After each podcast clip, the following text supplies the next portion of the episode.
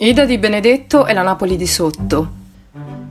Artista di grande calibro, donna di cinema, fiction e teatro, dotata di una tecnica recitativa intensa, da sempre interpreta ruoli passionali e sensuali. Napoletana di nascita, classe 1946, abitava nel cuore della città.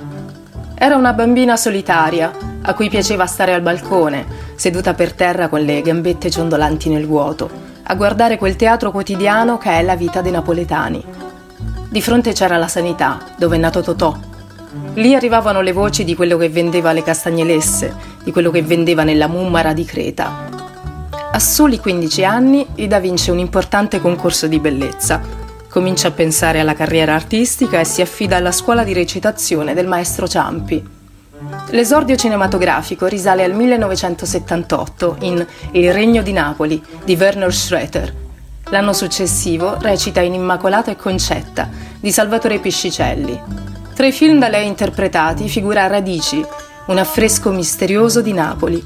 È un viaggio musicale con Enzo Gragnaniello nella memoria di una Napoli di sotto, dei suoi luoghi magici, mitologici e storici, ma anche un percorso nella città di sopra attraverso i suoi monumenti e i suoi quartieri più vivi, sempre punteggiato dalla performance artistica e onirica di Gragnaniello con il Sud Express, che si intrecciano in siparietti con artisti partenopei.